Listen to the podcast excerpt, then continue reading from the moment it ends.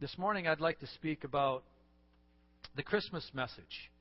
And the title is going to be A Savior is Born, and in that is the hope that comes with that. Now, I know that in my heart, I've been sensing all week long a sense of, of hopelessness, quite honestly, in our society. A sense of insignificance and lack of purpose that so many people live in on a daily basis. And um, that's, that's painful. It's hard um, to be that way. And I, I don't like to feel those feelings but I think this week I felt them especially in preparation for the service today because when you have a feeling of insignificance and you have a feeling of no purpose, in reality, you have no hope. You have no hope for the present, nor do you have any hope for the future. And it's a very dangerous position to be in. And for those that don't have their assurance of who they are in Christ, um, the natural result for many people is suicide. And when you take a look at the suicide rates that are around us right now, that's the 10th leading cause of death in our country is suicide. And um, so it's a dangerous thing, and it's a very prevalent thing. And, and though I don't want to start a Christmas message off with the thought of death and suicide, but it's important, I believe, that we recognize the problem, recognize the situation, so that we know where we're going to go to fix it and where we're going to go to get our hope. And um, this morning, we are living in a world that is full of hurting people. And they're crying out for a sense of significance, crying out for a sense of purpose of life. What is life all about?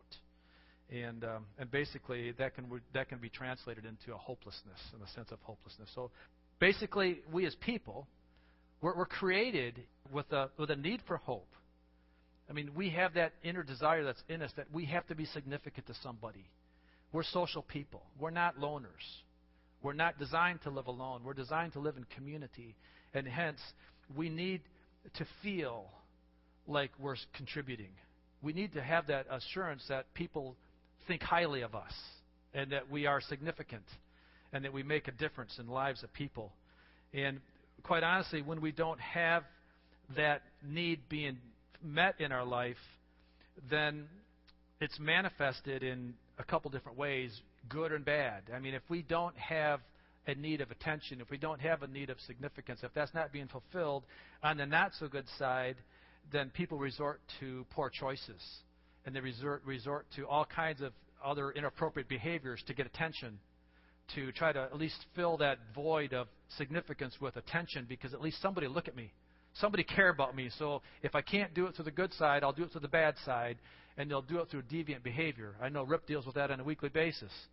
You know, when his role with the bases bus and the things that he's doing, and and there's a lot of people out there that are hurting so badly they don't know where to go besides to turn to be bad, because at least they get attention that way. And what a sad thing for people if that's all it is. On the good side, when people learn that a way to get significance and to be fulfilled is a sense of giving of themselves and the more that they give out of themselves, the more that God restores a sense of significance in their life through giving on the good side of things. So there's a there's a good and a bad side to that how people deal with the issue of significance and feeling insignificant. So this morning, I guess the real question of the hour here is is what is the true source of hope? What is the true source of hope? And can it be realized by human effort alone?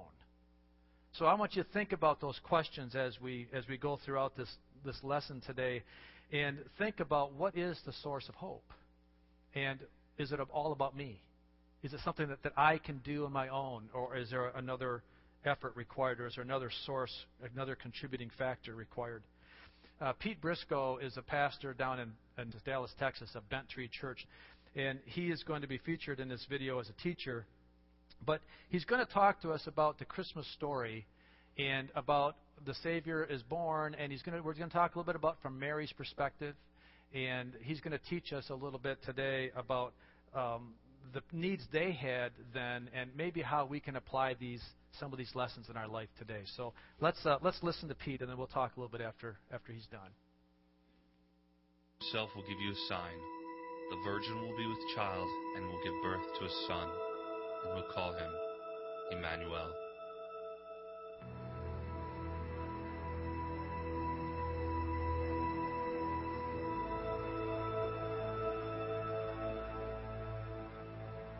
She was growing into a teenager was living then in the obscure village of Nazareth in Galilee. She gathered the grain during the day and tended the lamp late into the watches of the night.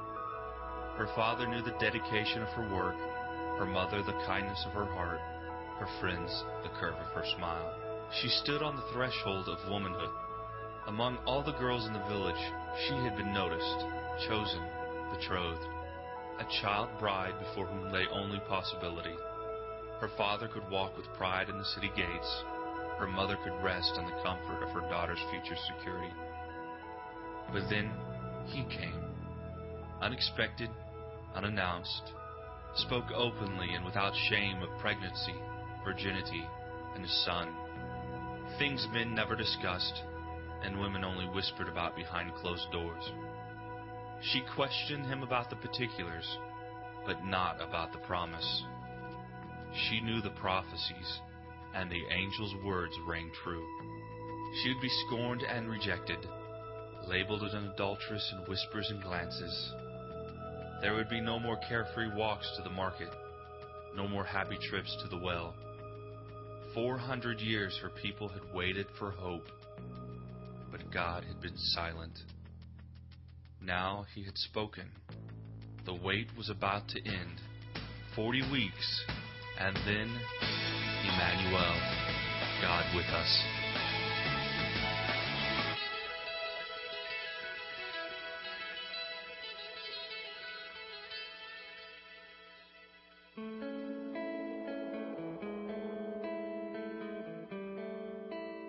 Has God ever asked you to do something crazy?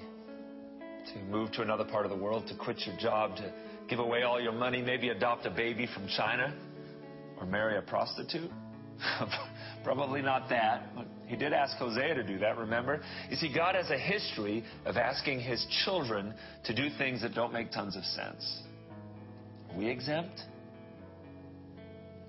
What's your normal thought process when God asks you to do something that's nuts? If you consider it at all, do you then allow your mind to take over and process it logically, comfortably concluding that God would never ask me to do something like this? Is there a biblical precedent for thinking through these things? Yeah, I think there is. A little girl named Mary. In my opinion, next to God asking Isaiah to walk around for two years naked to make a point, Mary got the craziest ask in all of history. It went like this Mary, I want you to have a baby without a man, realize that he's God, raise him, release him, watch him die, and then surrender your life to your son after he comes back to life. Wow. And second thoughts, maybe this even trumps the naked thing, you think? Let's go back in time and unwrap this story. You see, after Adam and Eve blew it in the perfection that we call Eden, God conveyed the consequences of sin to every party involved. And when he addressed the evil one, he subtly hinted that all hope was not lost for us. The Lord God said to the serpent, Because you have done this, Cursed are you more than all the cattle, and more than every beast of the field. On your belly you will go, and dust you will eat all the days of your life. And I will put enmity between you and the woman, between your seed and her seed. He shall bruise you on the head, and you shall bruise him on the heel. This is from Genesis chapter 3. This passage is called by theologians the proto-evangelium, from two words, proto meaning first, and evangel meaning gospel. It is the first hint of the gospel of Jesus Christ anywhere in the Bible. Satan has won the first battle and has sent mankind careening towards pain and anguish and sin and death. But God's already at work. His plan has commenced. He's not surprised by any of this. The seed of a woman will be the ultimate demise of the evil one, he promised. But did you notice something strange about that verse? When we talk about making babies, we don't talk about a woman having seed. We talk about the man having seed and the woman receiving that seed. This is the only place in the Bible, and actually the only place in all of ancient literature where we're told that a woman has seed. Something unique about the conception of this child is being predicted thousands of years before it happened. Now, fast forward hundreds of years, but in the same area of the world, there's a young girl, and she's growing up minding her own business. And one day, Gabriel the angel appears to her, and he says, Greetings, you who are highly favored. The Lord is with you. You will be with child and give birth to a son, and you are to give him the name Jesus. And he will be great. And he will be called the Son of the Most High. This is Luke chapter 1. What do you think her initial reaction was? Well, in verse 29, Luke says that she was greatly troubled, which is probably a huge understatement, I'm thinking. I mean, think about it. She's a virgin and pregnant in a community where this is certifiably frowned upon. But the messenger of God calls her highly favored. How will this be? Mary asks the angel, since I am a virgin. And the angel answered, The Holy Spirit will come upon you, and the power of the Most High will overshadow you. For nothing is impossible with God. I'm guessing the explanation took her from greatly troubled to greatly confused. Because she knows biologically that having babies without a man is impossible. But God is telling her it's going to happen supernaturally. Sometimes God's messages to us don't make immediate sense. He doesn't have to reveal the whole story to us. He tells us what we need to know, and then He expects us to trust in Him. The angel reminded Mary of this grand theological truth that nothing is impossible with God. This had to greatly encourage Mary, I'm thinking. She was reminded that God is all capable and all powerful, and what He says, He will do. What He says, He does. Biologically, she knew it couldn't happen. Theologically, she knew it could. Where did she place her trust? In her biology or in her theology? She'd most likely been taught of the proto-evangelium.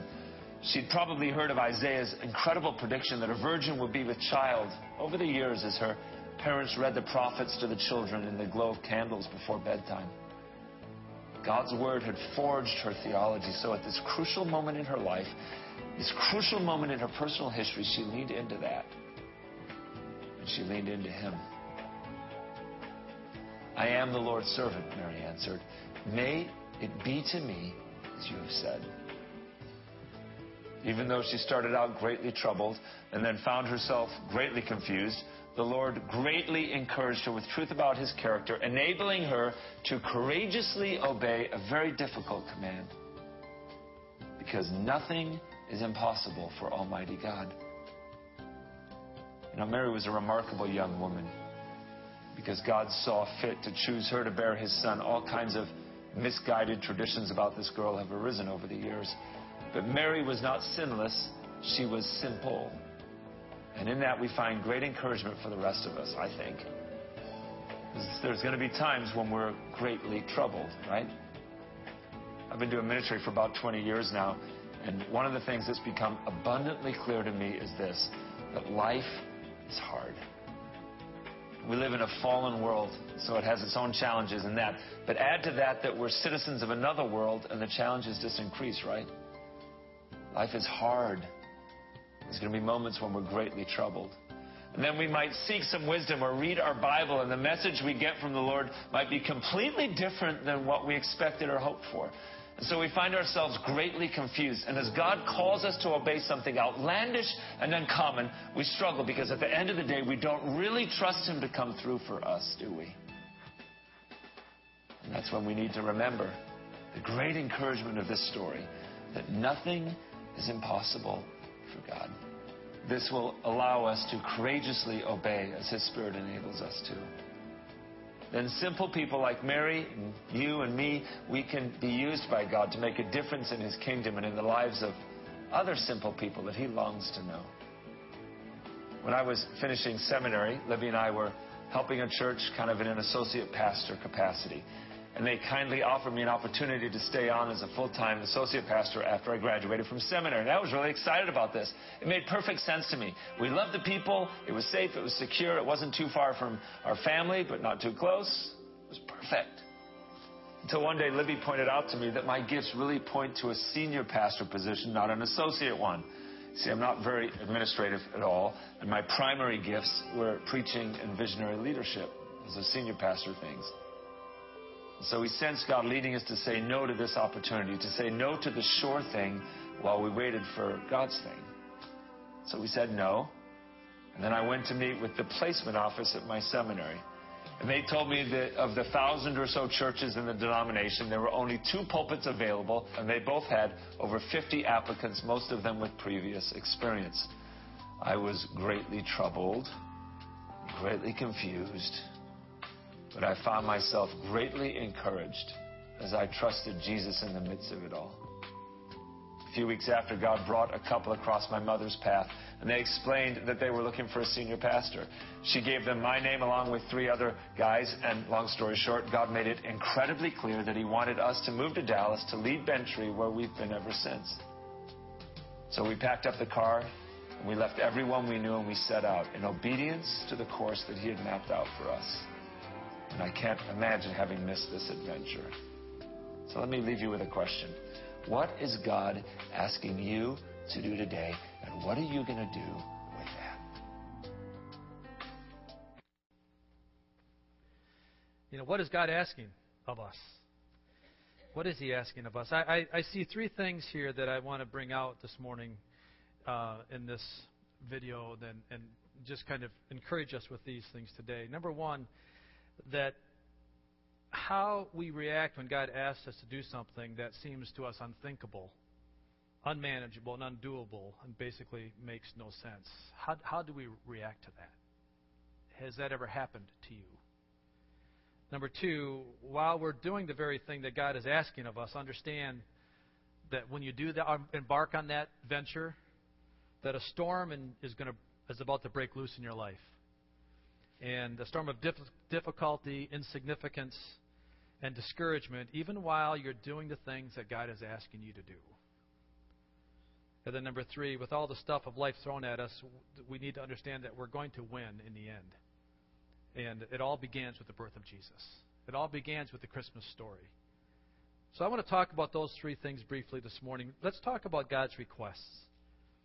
How do we react to that? How have you responded to God's plan that sometimes maybe seems a little bit wild to you, a little bit out of control to you? Now, I know that there are some people that are natural risk takers, and for those people, maybe that's not too big of a deal because maybe we're okay with risk. Maybe we're okay with going out on the limb a little bit. But probably most of us here are more conservative, and we kind of quake at the thought of doing something out of our comfort zone. We get a little nervous when God's asking us to do something that maybe we're not comfortable doing. The question is, how do you see yourself in that situation? Are you really comfortable with the fact that God is in charge of your life and that He has the right to ask you to do something that isn't necessarily what you thought was going to be your plan of action? How do you deal with that? Do you argue against God and, and do you say, no, God, that's not for me, it's for somebody else? Or, or do you take Mary's perspective? It's a good question, isn't it?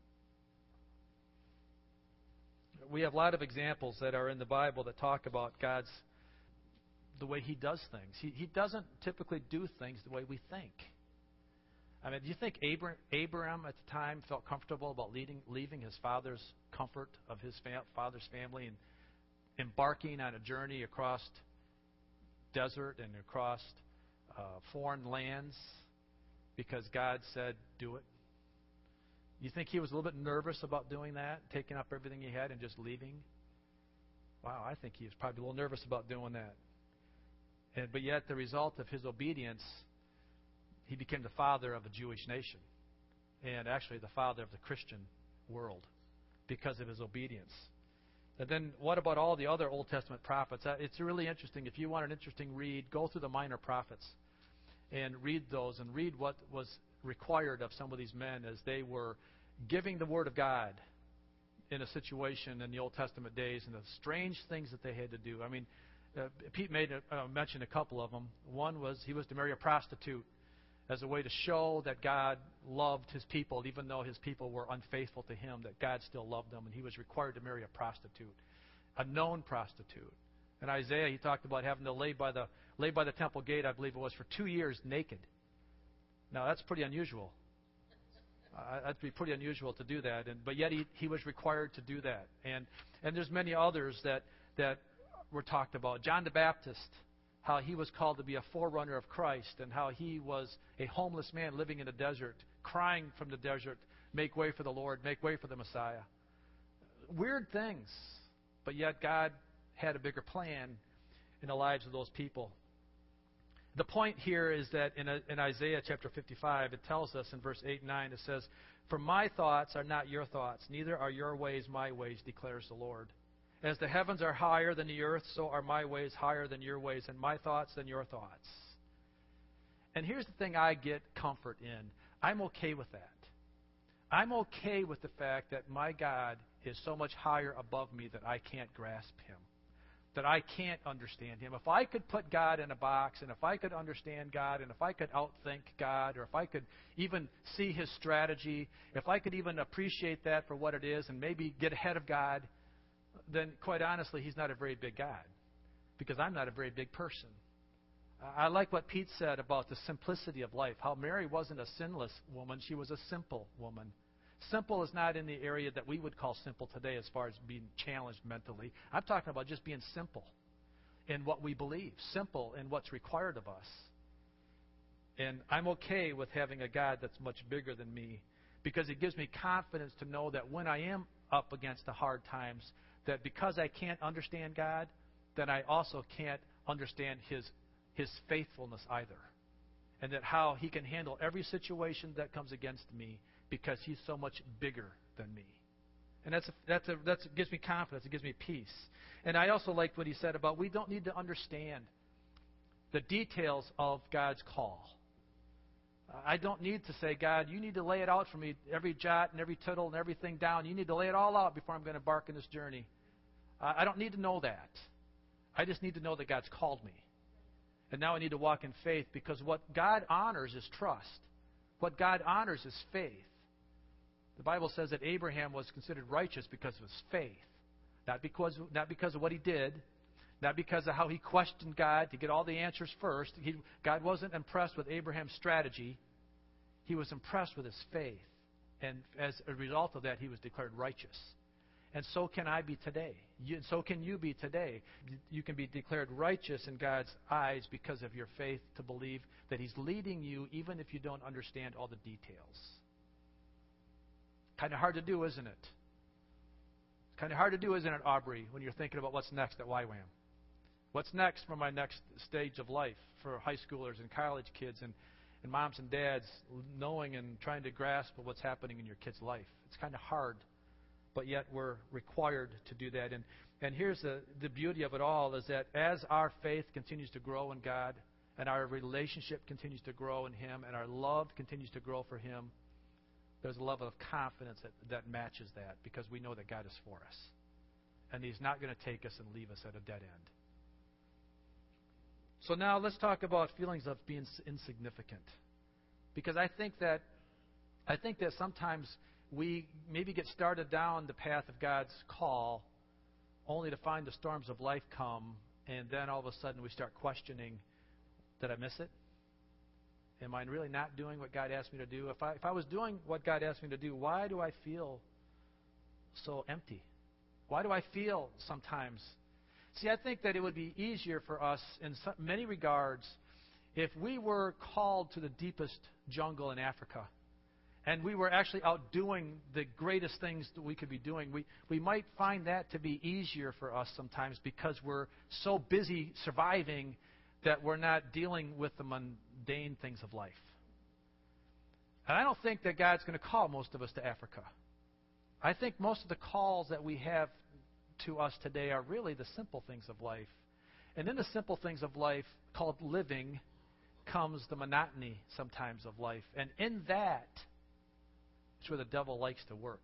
It's where the devil likes to bring all kinds of discouragements to good, solid Christian people that are called to live a godly life in all aspects of living, not just in the the Billy Grahams, or not just in the in the in the, the, the Livingstons, the David Livingstons that did all the great missionary works, and and the C.S. Lewis's that wrote all the big books, and the, all the other great writers in history.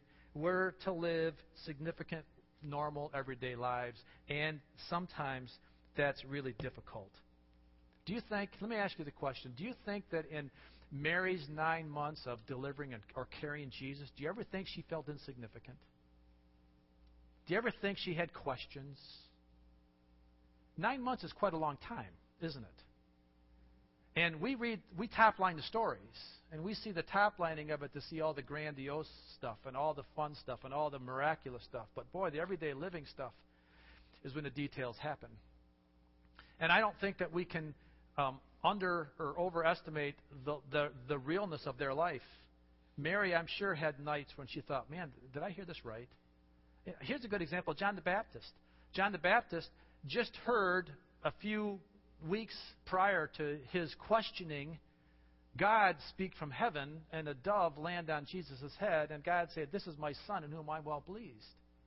But yet it wasn't a few weeks later, and he's in the prison, and he's telling his disciples, Would you go out and really ask Jesus, Jesus if he's the one? Is he really the one, or is there another one coming after him? So you see how insignificance can creep in even when you know you're doing the right thing? Even when you're calling out and doing the right thing, that you're doing what God has asked you to do?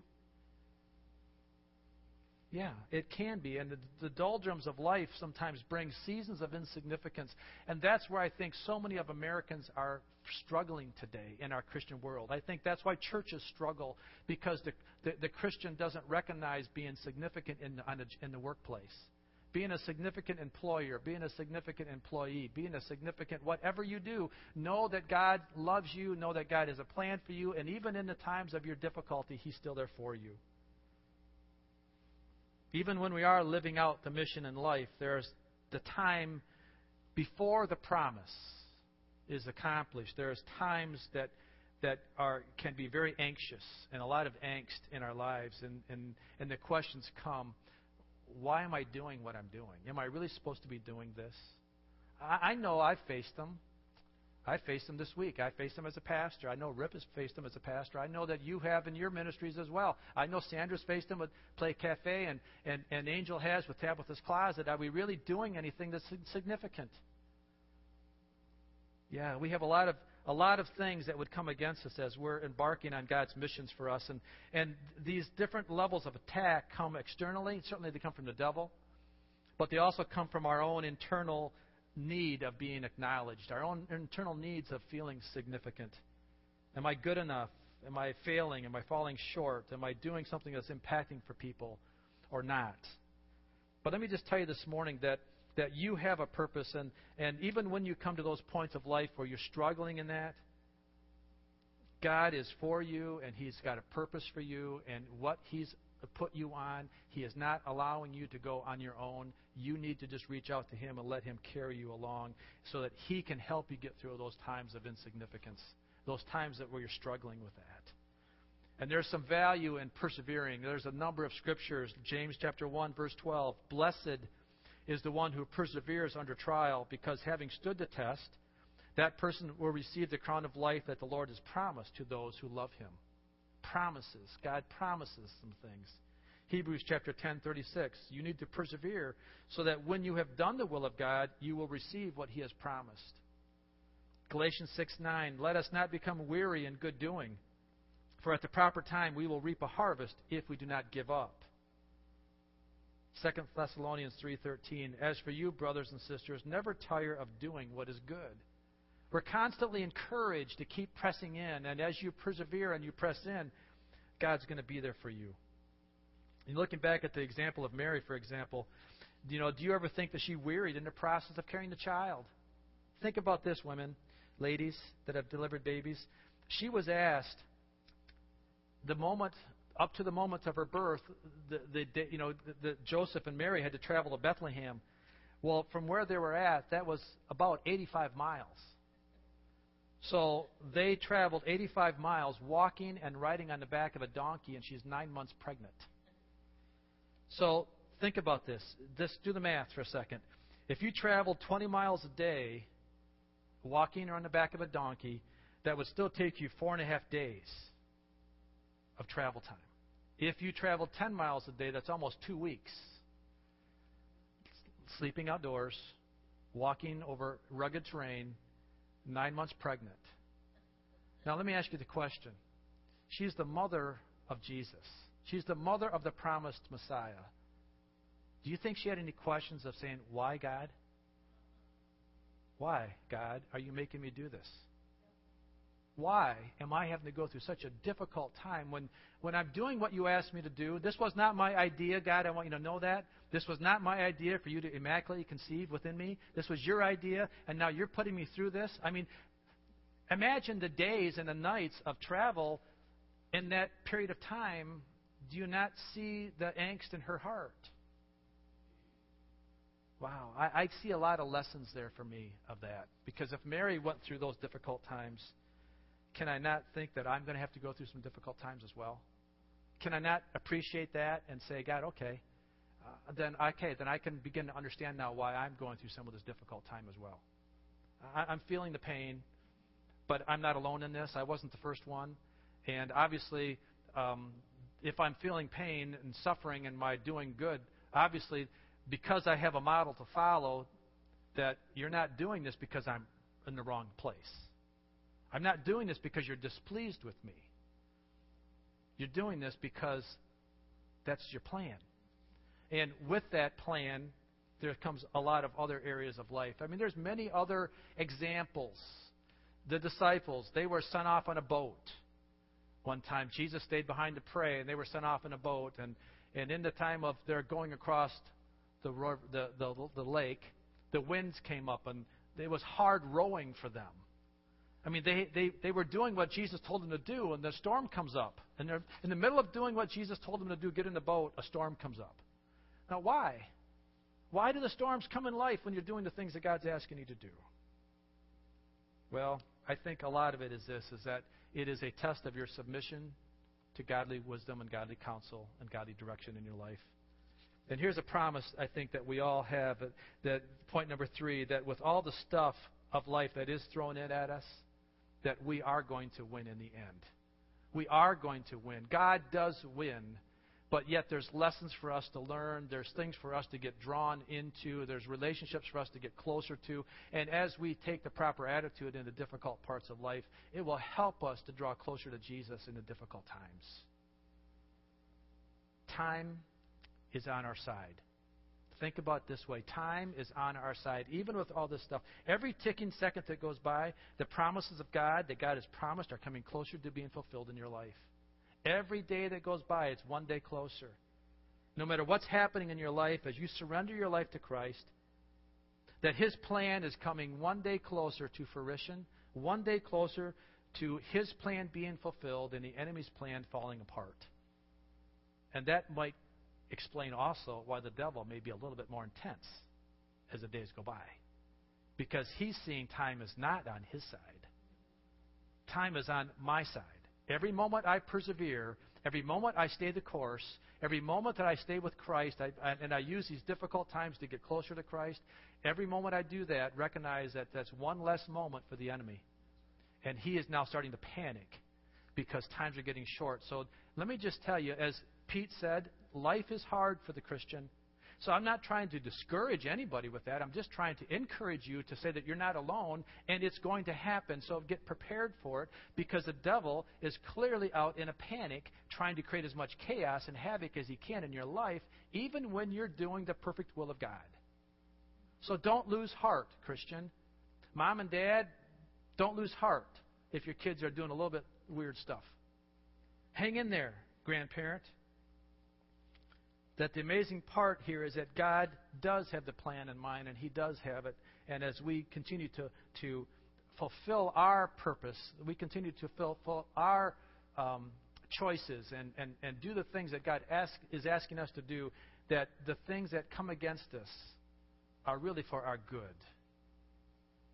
Jackie, if you would come and begin to wrap up here this morning, I, I want to ask the question. I want to go back and answer the question that we asked at the very beginning.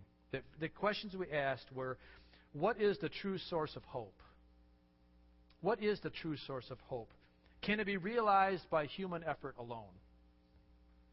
If you go and research hope in the scriptures, you will find scripture after scripture that, that talks about hope. Psalm 33, this is the one I want to just answer the question with right now. Psalm 33, verses 16 through 22. It says this it says, No king is saved by the size of his army, no warrior escapes by his great strength. A horse is a vain hope for deliverance. Despite all its great strength, it cannot save. What those two verses are saying is that no matter how strong you are, man or person or woman, no matter how strong you are financially or emotionally or stability wise, you are not your source of hope. Let's go on. But the eyes of the Lord are on those who fear him, on whose on those whose hope is in his unfailing love, to deliver them from death and to keep them alive in famine. We wait in hope for the Lord. He is our help and our shield. In him our hearts rejoice, for we trust in his holy name. May your unfailing love be with us, Lord, even as we put our hope in you. So, who was, what is the true source of hope? It's nothing that the world has. So, if you're looking for hope in the world, you're looking for it in the wrong places. Our hope comes in the source of Jesus Christ and Jesus alone. Our hope is the fact that the Savior was born 2,000 years ago. Our hope began in the little baby boy named Jesus. See, the message of Christmas is one that, that brings hope in the midst of all the turmoil in the world around us. For the person that walked physically with Jesus, there was hope for that person. And for you and I today that live today with the hope of Christ in our hearts and lives, Rip, that was your, the word you gave us today was perfectly on. Talking about the Holy Spirit loves to dwell in the temple that He lives in. That's hope because He loves to dwell in His children's lives. That's hope. For the person that lives today, maybe all alone, your hope is not in the world around you. The hope is in Jesus Christ, who is indwelling in you through the power of the Holy Spirit. And time has no impact here. Time has no negative impact here. Jesus is just as significant today as he was when he was born as a baby and when he died on the cross. He's still as significant in your life today. Everything else is impacted by time, but Christ is not. His power, His strength, His authority, it's all as relevant today as it was then. As every ticket, as, as every second ticks by, it brings us one second closer to the realization of why Christ was born, why He suffered in His living of obedience for our salvation and for our living our eternal life. The same ticks that are bringing us revelation and salvation are bringing destruction and death to those that don't believe, to our enemies. So that's why he's ramping up his attacks so much. That's why we can anticipate more and more today the attack of the enemy against you because he's realizing his time is getting shorter and shorter and shorter, and our time is lengthening. We're going to win, people. You're going to win. I don't care what you're going through. I don't care what level of insignificance you feel, what sense of hopelessness you feel.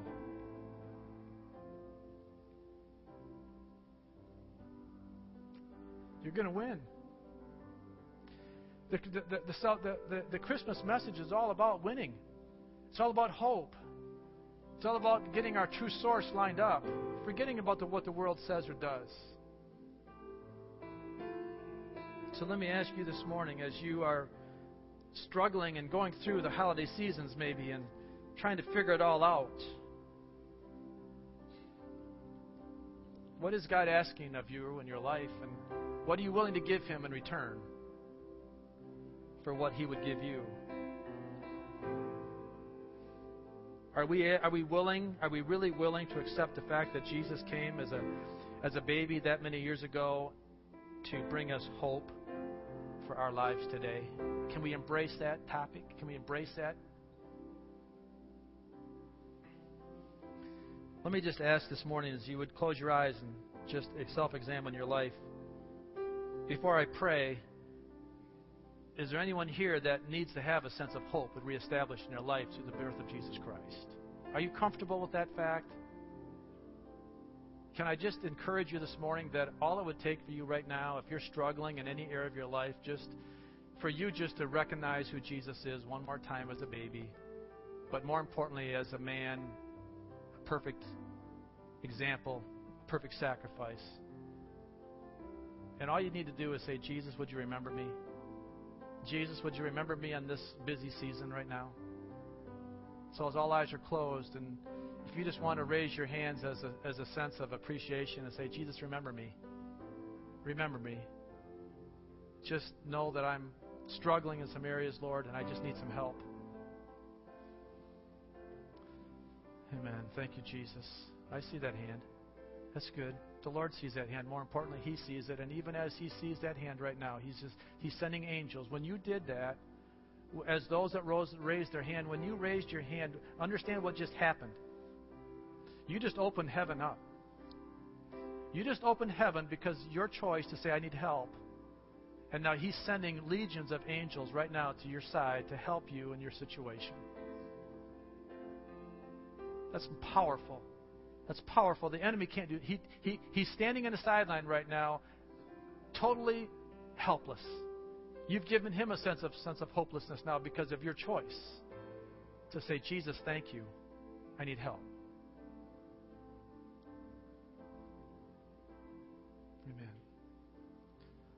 Father, we just thank you this morning. And God, I just pray that you would be merciful and graceful to all of us this morning that are here. Thank you for those that were honest this morning and acknowledge the fact that we're human. We need help. And that you're so willing to send miraculous power to our side to help us.